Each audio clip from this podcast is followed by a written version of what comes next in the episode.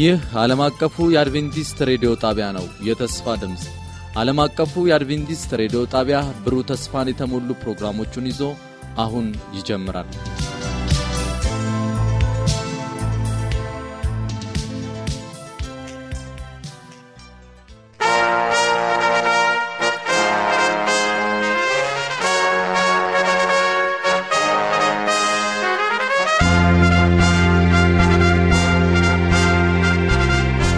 እንደምን ሰነበታችሁ ውድ አድማጮቻችን።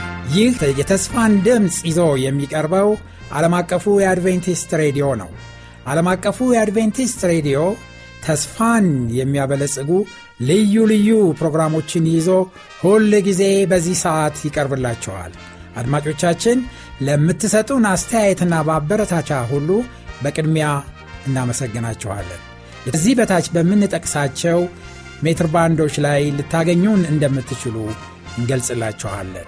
ዘወትር ጠዋት ጠዋት ከጠዋቱ አንድ ሰዓት እስከ አንድ ሰዓት ከ30 በ19 ሜትር ባንድ በ15500 ኪሎ ላይ ስታገኙን ዘወትር ምሽት ላይ ከ2 ሰዓት እስከ 2 ሰዓት ከ30 በ25 ሜትር ባንድ በ12040 ኪሎ ኸርዝ ላይ እንደምታገኙን ስንገልጽላችሁ ለሚኖረን ጊዜና በረከት እግዚአብሔር ከእኛ ጋር እንደሚሆን እያረጋገጥንላችሁ ነው።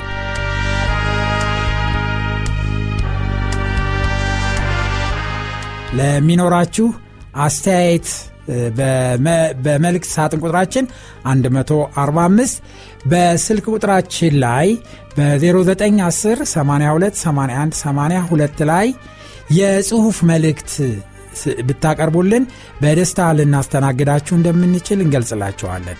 እደግመዋለሁ። በ0910 82 81 82 ላይ የጽሑፍ መልእክት ብትልኩልን በደስታ ልናስተናግዳችሁ እንደምንችል እንገልጽላችኋለን።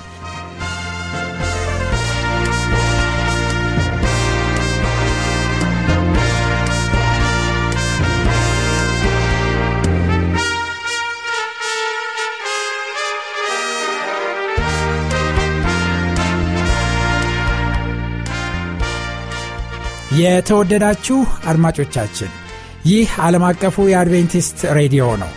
ዓለም አቀፉ የአድቬንቲስት ሬዲዮ ዘውትር በዚህ ሰዓት ተስፋን ይዘው ወደ እናንተ የሚቀርቡ ልዩ ልዩ ፕሮግራሞችን ይዞላችሁ ይቀርባል። ከዚህ ቀጥሎ በምንገልጽላችሁ ሜትር ባንዶች ላይ እንደምታገኙን ልናረጋግጥላችሁ እንወዳለን።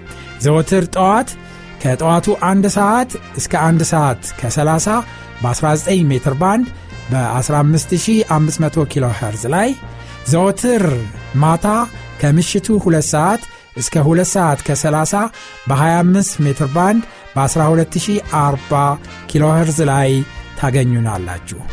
የተስፋ ድምፅ ለሁሉ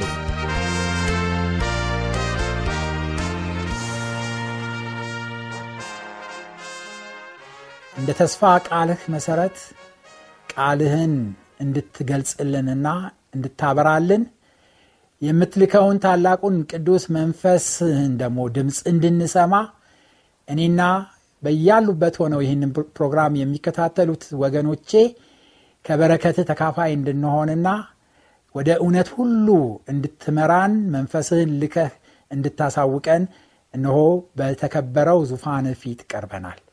አባት ሆይ አንተ በተለየ ሁኔታ ይህንን ጊዜ እንድትባረክ እለምንሃለሁ። አብረህን ሁን፣ በረከትህን አትረፍርፈ ስጠን። እንግዲህ ማስተዋልና ጥበብን ጨምርልን፣ በክርስቶስ ኢየሱስ ስም አሜን። ባለፈው እንደጀመር ነው አፖካሊፕስ ማለት መገለጥ ወይም ራይ ማለት እንደሆነ ተመልክተናል። ይህ ራይ ይህ መገለጥ እግዚአብሔር ለልጁ ለጌታችን ለኢየሱስ ክርስቶስ የሰጠው ክርስቶስም በመልአኩ ልኮ ለዮሐንስ በፍጡም እንደ ሴት ለተቀመጠው ለዛ ለስደተኛ ለዛ ምርኮኛ ለዛ ግዞተኛ ለዮሐንስ የገለጸለት። ዮሐንስ ደግሞ ለእኔና ለእናንተ ይደርስ ዘንድ በመጽሐፍ ጽፎ የላከልን በረከት ሁሉ ያለበት የበረከት መጽሐፍ እንደሆነ ባለፈው ጊዜ ተነጋግረናል። ሁል ጊዜ ስንጀምር እንደምናደርገው ሁሉ ይህንን መጽሐፍ የሚያነቡ የትንቢቱን ቃል የሚሰሙና በውስጡ የተጻፈውን የሚጠብቁ ብፅዋን ናቸው ይላል ራ ዮሐንስ ምዕራፍ 1 ቁጥር 3 ስለዚህ ወንድሞቼና እህቶቼ እኔ ይህንን ሳነብ እባረካለሁ እናንተም ደግሞ ስትሰሙ ትባረካላችሁ እንደገና የተስፋውን በዚህ ውስጥ ያለውን የተስፋውን ቃል ስንጠብቅ ደግሞ እንባረካለን።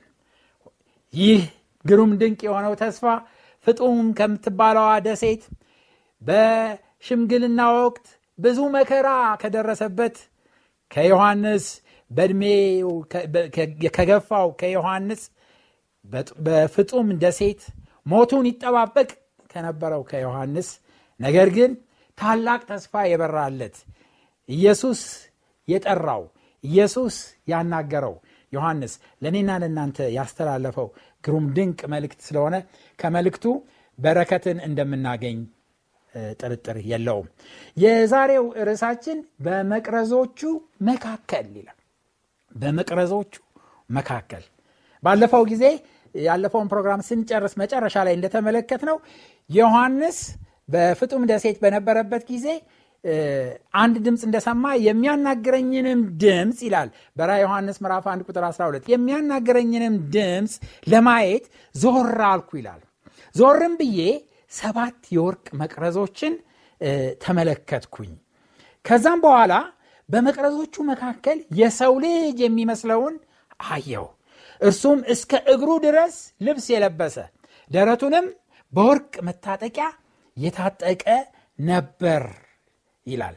እና ይሄ ብቻ ሳይሆን ፊቱንና መልኩን ሲገልጸው ደግሞ በራ ዮሐንስ ምዕራፍ 1 ቁጥር 14 እና 15 ራሱና የራሱ ጸጉር እንደ ነጭ የበግ ጠጉር እንደ በረዶም ነጭ ነበሩ። አይኖቹም እንደ እሳት ነበልባል ነበሩ። እግሮቹም በእቶን የነጠረ የጋልናስ ይመስሉ ነበረ።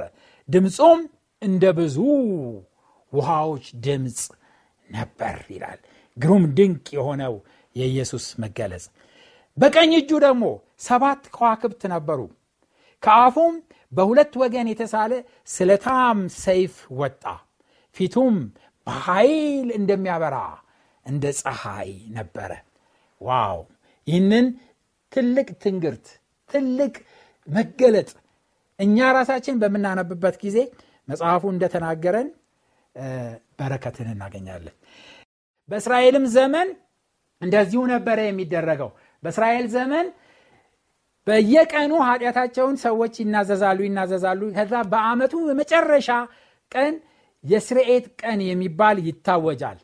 እና ቀደም ብሎ ከሰባት ቀን በፊት ጀምሮ በጾም በጸሎት በእግዚአብሔር ፊት ይቀርባሉ። የተቀደሰ ጉባኤ ያደርጋሉ መጽሐፍ ቅዱስ ሲናገር። ከዛ በኋላ በዛን ቀን ሊቀ ካህኑ ለእርሱና ለህዝቡ ለቤተ መቅደሱ ማሰረያ ይሆን ዘንድ። በዚህ በአንዱ ኮርማ ላይ እንደምታዩ ኃጢአቱን የህዝቡን ሁሉ ኃጢአት እዛ ላይ ከተናዘዘ በኋላ ያ መስዋዕት ከሆነ በኋላ ያንን ደም ይዞ ወደ ቅድስተ ቅዱሳኑ ውስጥ ይገባል። ካህኑ ከገባ ጊዜ ጀምሮ እስከሚወጣበት ጊዜ ራሳቸውን በማስጨነቅ ራሳቸውን እጅግ በጣም በእግዚአብሔር ፊት በጸሎት በመጣል ሰዎች የካህኑን መውጣት ይጠባበቃሉ። በዘሌዋውያን ምዕራፍ 23 ቁጥር 27 ላይ በዚያ በሰባተኛው ወር በአስረኛው ቀን የማሰሪያ ቀን ነው። የተቀደሰም ጉባኤ ይሁንላችሁ። ሰውነታችሁን አስጨንቁት። ለእግዚአብሔርም የእሳት ቁርባን አቅርቡ ብሎ መጽሐፍ ቅዱስ ያዛቸዋል። እና በዛ ቀን ራሳቸውን የሚያስጨንቁበት ካህኑ እስከሚወጣ ድረስ ራሳቸውን የሚመረምሩበት ኃጢአታቸውን የሚናዘዙበት ጊዜ እንደሆነ እንመለከታለን። ዛሬ ሊቀ ካህኑ በሰማይ ነው። በቅድስተ ቅዱሳኑ ውስጥ ነው። የራሱን ደም ይዞ ጌታችን ኢየሱስ ክርስቶስ እዛ ይገኛል። ዮሐንስ አይቶታል። በመቅረዞቹ መካከል ካህኑን አይቶታል። ክርስቶስ ስለ እኔና ስለ እናንተ እየታየ ነው ያለው። ነገር ግን አንድ ቀን ያንን ስራ የማስታረቅ ስራውን ይጨርሳል። ሲጨርስ በራ ዮሐንስ ምዕራፍ 22 ቁጥር 11 ላይ እንደተጻፈው አመፀኛው ወደፊት ያምፅ እርኩሱም ወደፊት ይርከስ ጻዲቁም ወደፊት ጽድቅን ያድርግ ቅዱሱም ወደፊት ይቀደስ ይልና ስራውን ሁሉ ይጨርሳል። የክህንነቱን ልብስ አውልቆ የነገሥታት ልብሱን ይለብሳል። በሺህ እልፍ አላፍ መላእክቶች ታጅቦ በደመና ሆኖ ወደዛ ይመጣል። የዛን ጊዜ ኑዛዜ የለም የዛን ጊዜ ንስሐ የለም የዛን ጊዜ ምህረት የለም። ጻዲቁም ይጸድቃል ኃጢአተኛውም ይፈረድበታል። ወንድሞቼና እህቶቼ ያ ከመሆኑ በፊት ግን ጌታ ኢየሱስ ክርስቶስ አሁን በመቅደስ ውስጥ ነው በሰማይ መቅደስ ውስጥ ነው። ክርስቶስ ኢየሱስ በሚመለከተው ጊዜ ዮሐንስ በ16ኛው ቁጥር ላይ ሄዳችሁ ስታነቡ ምዕራፍ 1 ራ ዮሐንስ ምዕራፍ 1 16 በቀኝ እጁም ሰባት ከዋክብቶች ነበሩ ይላል። ቁጥር 12 ላይ የሚናገረኝን ድምፅ ለማየት ዞር ስል በሰባቱ መቅረዞች መካከል ነበረ። ክርስቶስ ዛሬ ወደ እሱ የሚመጡትን ሁሉ ወደ እሱ የሚቀርቡትን ሁሉ በቀኝ እጁ ቀኝ እጅ ኃይል በቀኝ እጅ ጥንቃቄ በቀኝ እጅ ጥበቃ በቀኝ እጅ ብርታት እንዳለ እንመለከታለን። በቀኝ እጁ ላይ ነው የሚያረገን በቀኝ እጁ ላይ ነው የሚያረገን ይንከባከበናል ይጠብቀናል ይከታተለናል ይደግፈናል። በጽድቅ መንገድ እንድንሄድ ይመራናል። ዋው! ይሄ ጊዜ ግሩም ድንቅ ጊዜ ነው። ክርስቶስ በቀኝ እጁ የያዛቸው እነዛ ከዋክብቶች ምንድን ናቸው? መጽሐፍ ቅዱስ ሲናገር መጽሐፍ ቅዱስ በነገራችን ላይ ራሱን በራሱ ነው የሚተረጉመው። ሰው በመጽሐፍ ቅዱስ ውስጥ ጣልቃ ገብቶ የራሱን ትርጉም ሲሰጥ ነው ከመንገድ የሚወጣው። ስለዚህ መጽሐፍ ራሱ እንዲተረጉም ራሱም በራሱ እንዲተረጉም ጊዜ ልንሰጠውና ልናዳምጠው ያስፈልጋል። ክርስቶስ ለዮሐንስ ተረጎመለት መልአኩ ተረጎመለት ክርስቶስ ነገረው መልአኩ ተረጎመለት እንደዚህ አለው። በራ ዮሐንስ ምዕራፍ 1 ቁጥር 20 ላይ በቀኝ እጄ ያስኳቸው የሰባቱ ከዋክብትና የሰባቱ የወርቅ መቅረዞች ሚስጥር ይህ ነው። ሰባቱ ከዋክብቶች ሰባቱ አብያተ ክርስቲያናት መላእክት ናቸው። ሰባቱም መቅረዞች ሰባቱ አብያተ ክርስቲያናት ናቸው ይላል። እና መልእክተኞች አማኞች የሚል ትርጉም አለው። በኦሪጂናል ግሪክ ስንመለከተው ይሄ ሰባቱ የሰባቱ አብያተ ክርስቲያን መላእክት ናቸው መልእክተኞች ወይም አማኞች የሚል ነው። እና ክርስቶስ በእጁ ላይ አማኞቹን እንዳደረገ እንደሚንከባከብና እንደሚጠብቅ የሚያሳይ እንደሆነ እንመለከታለን። በዮሐንስ ወንጌል ምዕራፍ 8 ቁጥር 12 ላይ ሄደን ስንመለከት ደግሞም ኢየሱስ እኔ የዓለም ብርሃን ነኝ የሚከተለኝም የህይወት ብርሃን ይሆንለታል እንጂ በጨለማ አይመላለስም ብሎ ሲናገር ሰማው ከካህናት ስራ አንዱ ይሄ ቤተ መቅደስ ውስጥ ያለውን መቅረዝ መከታተል ነው መቅረዙን ይከታተሉታል። ሁል ጊዜ እንዳይጠፋ በውስጡ የተቀጠቀጠና የተወገጠ የጠለለ የወይራ ዘይት ይጨምሩበታል። በጠዋት በማታ ሁል ጊዜ አይጠፋም ሁል ጊዜ አይጠፋም። እና ያ ብርሃን እንዲበራ ሁል ጊዜ ይከታተሉታል። ዘይቱን ይጨምሩለታል። በውስጡ ያለው በመቅረዙ ውስጥ ያለው ደግሞ የሚያበራው ነገር እሱ ሁሉ በትክክል መቀመሙን መከተቱን ይከታተላሉ። ሁል ጊዜ ያንን ብርሃን ይንከባከቡታል። አሁንም ብርሃናችን ሁሉ በሰው ፊት እንዲበራ በጽድቅም እንድንሄድ ያለ ኢየሱስ ክርስቶስ በስተቀረ ማንም የሚጠብቀን የለም። እሱ በእጁ ላይ አድርጎ ይንከባከበናል። እሱ የዓለም ብርሃን ነው። እሱን የምንከተል ሁላችንም የህይወት ብርሃን እንዲሆንልን ክርስቶስ ሁሌ በቀኝ እጁ ይዞ ደግሞ ብርሃናችን እንዳይጠፋ የሚንከባከብ እሱ ነው። በማቴዎስ ወንጌል ምዕራፍ 5 ቁጥር 14 ላይ እናንት የዓለም ብርሃን ናችሁ በተራራ ላይ ያለች ከተማ ልትሰወር አትችልም ይላል። እና እኔና እናንተ ለዚህ ዓለም ብርሃን እንድንሆን ለዚህ ዓለም ፈውስ እንድንሆን ለዚህ ዓለም ደህንነት እንድንሆን ክርስቶስ ኢየሱስ ሁል ጊዜ ብርሃናችን እንዲበራ ይፈልጋል። የሰው ልጅ ጌታችን ኢየሱስ ክርስቶስ በመቅረዞቹ መካከል የሰው ልጅ የሚመስለውን አየው ሲመላለስ አየው። ይህንን ምስክርነት ዮሐንስ ብቻ አይደለም የሰጠው በጣም የሚያስደንቅ ነው። ዳንኤልም ይህንን የሰው ልጅ ተመልክቶታል በራይ ተመልክቶታል። እሱም ሁለተኛ ምስክር ነው። ዛሬ ክርስቶስ በቤተ መቅደስ አይደለም ብለው የሚናገሩ ዛሬ ክርስቶስ በቤተ መቅደስ መሆኑን የሚክዱ በቤተ መቅደስ ሆኖ ደግሞ ስለ እኔና ስለ እናንተ የሚታይ መሆኑን የሚያወግዙ ሁሉ ምስክር ይሆንባቸዋል። ዮሐንስ በቤተ መቅደስ ውስጥ አይቶታል። እሱ ብቻ አላየውም፣ ዳንኤልም ምስክር ነው። በዳንኤል ምዕራፍ 7 ቁጥር 13 ላይ በሌሊትም ራእይ አየሁ። እነሆም የሰው ልጅ የሚመስል ከሰማይ ደመና ጋር መጣ። በዘመናት በዘመናት ወደ ሸመገለውም ወደ እርሱ ፊት አቀረቡት። ዳንኤልም እንደዚሁ ምስክር ነው በትንቢተ ዳንኤል ምዕራፍ 7 ቁጥር 13 ላይ እንደዚህ ይላል። በሌሊት ራእይ አየው እነሆ የሰው ልጅ የሚመስለውን ከሰማይ ደመና ጋር መጣ በዘመናትም ወደ ሸመገለው ደረሰ ወደፊቱም አቀረቡት ይላል። እግዚአብሔር የተመሰገነ ይሁን። ወደ እግዚአብሔር ፊት ወደ አብ ፊት የሰው ልጅ ጌታችን ኢየሱስ ክርስቶስ ቀረበ በዳንኤል ምዕራፍ 7 ቁጥር 9 ላይ ስንመለከት ፍርድ እንደተጀመረ ይነግረናል። ዙፋኖቹም እስኪዘረጉ ድረስ አየውኝ በዘመናትም የሸመገለው ተቀመጠ። ልብሱም እንደ በረዶው ነጭ የራሱም ፀጉር እንደ ጥሩ ጥጥ ነበረ። ዙፋኑም የእሳት ነበልባል ነበረ።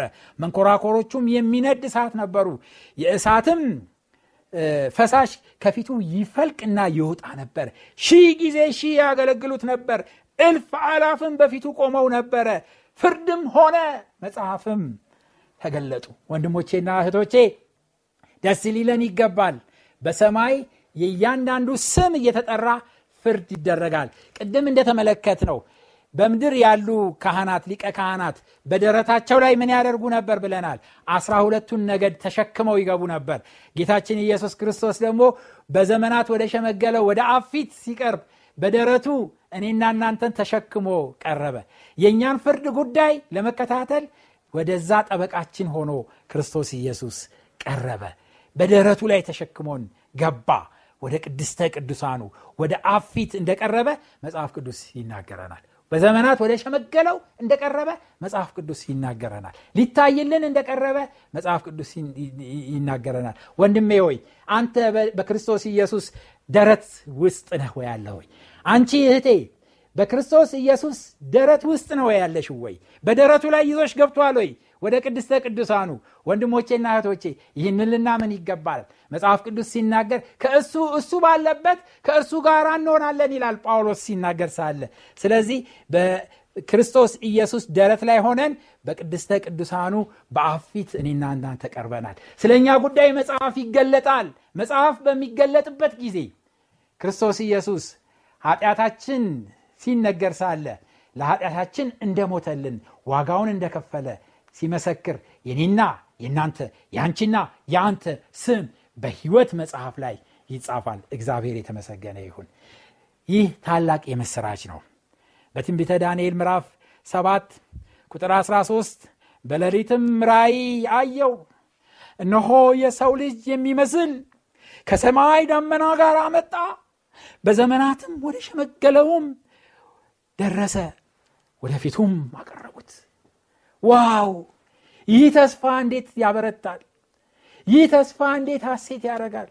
ወንድሞቼና እህቶቼ ክርስቶስ በደረቱ ተሸክሞኝ ወደ ዘመናት ወደ ሸመገለው ፊት ቀረበ በፊቱ ቀረበ ስለ እኔ ታየ እኔ እንደ ጸደቅኳ አረጋገጠ ስሜም በሕይወት መጽሐፍ ጻፈው እሱን ስለተቀበልኩ ስላመንኩኝ ይህ ሆነልኝ ወንድሞቼና እህቶቼ።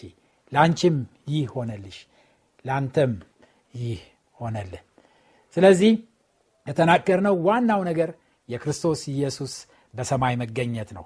ያም ለክርስቶስ ኢየሱስ ለከፈለው ሁሉ ዋጋውን ተቀበለ። በዳንኤል ምዕራፍ 7 ቁጥር 14 ላይ እንደዚህ ይላል ወገኖችና አሕዛብ በልዩ ልዩ ቋንቋ የሚኖሩ ሁሉ ይገዙለት ዘንድ ግዛትም ክብርም መንግስትም ተሰጠው። ግዛቱ የማያልፍ የዘላለም ግዛት ነው። መንግስቱም የማይጠፋ ነው። ሃሌሉያ! እግዚአብሔር የተመሰገነ ይሁን። ወንድሜና እህቴ እኔ በማይጠፋውና ዘላለማዊ በሆነው በጌታችን በኢየሱስ ክርስቶስ ግዛት ወደፊት በምትመጣውና በምትነግሰው በዛች ለመገኘት እፈልጋለሁ። እሱ ጌታዬ እሱ አዳኜ እሱ ንጉሴ ሆኖ ከእሱ ጋር ለዘላለም ለመኖር እመኛለሁ። አንተስ ትመኛለህ? አንቺስ ትመኛለሽ? ይህ እውነት ነው። ዳንኤል ጌታ ኢየሱስ ክርስቶስ አሁን ሊቀ ካህን ሆኖ በሰማይ እንደሆነ ልክ ዮሐንስ እንደተመለከተው ተመልክቷል። በጣም የሚያስገርም ድንቅ ጥቅስ ነው ይሄ። በዳንኤል ምዕራፍ 10 ቁጥር አምስት ላይ እና ስድስት ላይ ያለው ጥቅስ እንደዚህ ይነበባል። እነሆ በበፍታ እነሆ በፍታ የለበሰውን ጥሩም የአፌዝን ወርቅ በወገቡ ላይ የታጠቀውን ሰው አየው አካሉም እንደ ብርሌ ይመስል ነበረ ፊቱም እንደ መብረቅ ምስያ ነበረ አይኖቹም እንደሚንበለበል ፋና ክንዱና እግሮቹ እንደ ጋለ ናስ የቃሉም ድምፅ እንደ ብዙ ህዝብ ድምፅ ነበረ። ልክ ትክክል ዮሐንስ እንደጻፈው። ልክ ዮሐንስ እንዳየው ከዮሐንስ ከማየቱ ከ600 ዓመት ከ700 ዓመት በፊት ክርስቶስ ክርስቶስን ዳንኤል ተመለከተው። በፍታውን እንደለበሰ የወርቅ መታጠቂያውን እንደታጠቀ ልክ ዮሐንስ እንደተመለከተው ፊቱ እንደ ፀሐይ እያበራ ተመለከተው። እግሮቹና እጆቹ እንደ ናስ እንደቀለጠ ናስ ሆነው ተመለከተው ይህ የታመነ ምስክር ነው። ዮሐንስ ያየውን እንዲሁም ደግሞ ዳንኤል አረጋገጠው። ወንድሞቼና እህቶቼ በዕብራውያን ምዕራፍ 1 ቁጥር 17 አንተ እንደ መልከ ጻዲቅ ሹመት ለዘላለም ካህነህ ብሎ ይመሰክራልና ይላል። ክርስቶስ ለዘላለም ካህን ሆኖ በሰማይ አለልን። በዕብራውያን ምዕራፍ 7 ቁጥር 25 ላይ ስለ እነርሱ ሊማልድ ዘወትር በሕይወት ይኖራልና። ስለዚህ ደግሞ በእርሱ ወደ እግዚአብሔር የሚመጡትን ፈጽሞ ሊያድናቸው ይችላል። ታዲያ ለምን ትዘገያለህ? ታዲያ ለምን ትዘገያለሽ? በጌታ በኢየሱስ ክርስቶስ አማካኝነት ወደ እግዚአብሔር የሚመጡትን ሁሉ ሊያድነን ጌታ ኢየሱስ ክርስቶስ የዘላለም ካህን ሆኖ በሰማይ ከእግዚአብሔር ቀኝ ተቀምጦልናል። እግዚአብሔር የተመሰገነ ይሁን ወንድሜ ሆይ አንተ ከዚህ ሆነ ከመኝታ ቤትህ ሆነ ከሳሎንህ ሆነ ከቤተ መቅደስህ ሆነ ከየትኛውም ስፍራ ሆነ ወደ እሱ በምትጸልይበት ጊዜ ሕይወትህን ለእሱ በምትሰጥበት ጊዜ እሱ በሰማይ ሆኖ በእርሱ በኩል ስለመጣ ሊያጸድቅህ የታመነና ጻዲቅ እንደሆነ መጽሐፍ ቅዱስ ያረጋግጣል። ከዚህ የበለጠ ታላቅ በረከት ከወዴት አለ? ዕብራውያን ምዕራፍ 4 ቁጥር 14 እና 15 እንግዲህ ይላል በሰማያት ያለፈ ትልቅ ሊከ ካህን የእግዚአብሔር ልጅ ኢየሱስ ስላለን ጸንተን ሃይማኖታችንን እንጠብቅ። ከኃጢአት በቀር በነገር ሁሉ እንደኛ የተፈተነ ነው እንጂ በድካማችን ሊራራልን የማይችል ሊቀ ካህን የለንም። ያቀናል ያቀናል። ደካማ እንደሆን ኃጢአተኛ እንደሆንኩኝ እኔን ያቀኛል ደካማ እንደሆንኩኝ እኔን ያቀኛል። ፍጹም እንዳልሆንኩኝ እኔን ያቀኛል። እንደመወርቅ እንደምነሳ እኔን ያቀኛል። አንተንም ያቀሃል አንቺንም ያቅሻል እህቴ። አንተንም ያቀሃል ወንድሜ። ሊራራልህ ይችላል። ኃይል ሊሰጥህ ይችላል። ከኃጢአት በላይ እንድትረማመድ ሊያደረግህ ይችላል። ኃጢአትም ሰርተህ እንደሆነ በርኩሰትም ወድቀህ እንደሆነ እኔን እንደማረኝ አንተንም ይምርሃል። እኔን ይቅር እንዳለኝ አንተንም ይቅር ይልሃል ብቻ በፊቱ ተንበርከክ ብቻ በፊቱ ቅረብ። እሱ ከሰማይ ሆኖ ይሰማሃል። በእርሱ በኩል የመጡትን ሁሉ ሊያድናቸውና ሊያጸድቃቸው የታመነ ሊቀ ካህን እንጂ የማይራራ ጨካኝ የሆነ ሊቀ ካህን የለንም ብሎ ያረጋግጥልናል። አሜን። ደስ ይላል። ህብራውያን ምዕራፍ አራት ላይ ቁጥር 16 እንግዲህ ምህረቱን እንድንቀበል በሚያስፈልገንም ጊዜ የሚረዳንን ጸጋ እንድናገኝ ወደ ጸጋው ዙፋን በእምነት እንቅረብ። ወንድሞቼና እህቶቼ እንግዲህ ጽድቅን እንድንቀርብ በእምነት ወደ እሱ እንቅረብ። በዮሐንስ ወንጌል ምዕራፍ 1 ቁጥር 13 በመቅረዞቹ መካከል የሰው ልጅ የሚመስለውን አየው እርሱም እስተ እግሩ ድረስ ልብስ የለበሰ ደረቱንም በወርቅ መታጠቂያ የታጠቀ ነው ይለናል። ስለዚህ ወንድሞቼና እህቶቼ ወደዛ ወደ ታላቁ አዳኛችን ወደዛ እንቅረብ። ዕብራውያን ምዕራፍ 4 ቁጥር 16 እንደገና አብረን እንድናየው እፈልጋለሁ። እንደዚህ ይላል እንግዲህ ምህረትን እንድንቀበል በሚያስፈልገንም ጊዜ የሚረዳንን ጸጋ እንድናገኝ ወደ ጸጋው ዙፋን በእምነት እንቅረብ እንጸልይ። እናመሰግናለን እናመሰግናለን እናከብረሃለን ከፍ ከፍ እናረጋሃለን በሰማይ ያለህ ፍጹም የሆንክ ስለ እኛ የምትታይ ሊቀ ካህናችን ጌታችን ኢየሱስ ክርስቶስ ክብር ምስጋና ላንተ ይሁን። በዚህ ሰዓት በያለንበት ስፍራ ሆነን የሚያስፈልገንን ጸጋ ኃይል በዚህ በሚያደክም ዓለም ውስጥ በዚህ በሚሰለችና ኃጢአት በሚያዝል ዓለም ውስጥ ሆነን ይህንን ሁሉ መቋቋም የምንችልበትን ጸጋ እንድትሰጠን በተከበረው ዙፋን ፊት ቀርበናልና ልጆችህን በያለንበት እንድታስበን እለምናሃለን የሰማይ አባት ዮሐንስ በመቅረዙ መካከል ስትመላለስ እንዳየህ ዳንኤል እነሆ በፍታ ለብሰህ የሰው ልጅ ወደ ታላቁና ወደ በዘመናት ወደ ሸመገለው ፊት ሲያቀርቡህ እንዳየ ስለ እኛ ስለቀረብክ ስለ እኛ ስለምትታይ ክብር ምስጋና ላንተ ይሁን። የሰማይ አባትና መድኃኒት ሆይ አሁንም በደለኞች ኃጢአተኞች ደካሞች የሆነውን ልጆችህን ታስበን ዘንድ ወደ አንተ እንጸልያለን። እኔንም ባሪያህን በየስፍራው ያሉትን ይህንን ፕሮግራም የሚከታተሉና የሚሰሙትን ወገኖቼን ሁሉ በተለየ ሁኔታ ጸጋ ያስፈልገናልና። ከዛ ከታላቁ ዙፋን በቀኝ ከአብ ፊት ከተቀመጥክበት የሚያስፈልገንን ሁሉ ጸጋ እንድትልክልን እንለምናሃለን የሰማይ አባት ጸሎታችንን ስለምትሰማ በጸጋህና በበረከትህ ስለምትጎበኘን እጅግ አርገን እናመሰግናሃለን በክርስቶስ ኢየሱስ ስም አሜን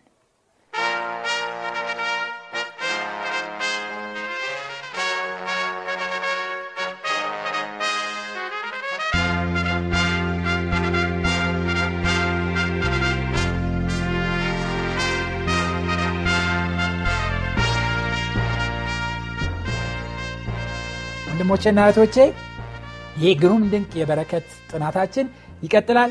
በሚቀጥለው ጊዜ ደግሞ በክፍል አምስት ዝግጅት እስከምንገናኝ የእግዚአብሔር ጸጋ ከሁላችሁ ጋር ይሁን። እግዚአብሔር ይባርካችሁ። ደህና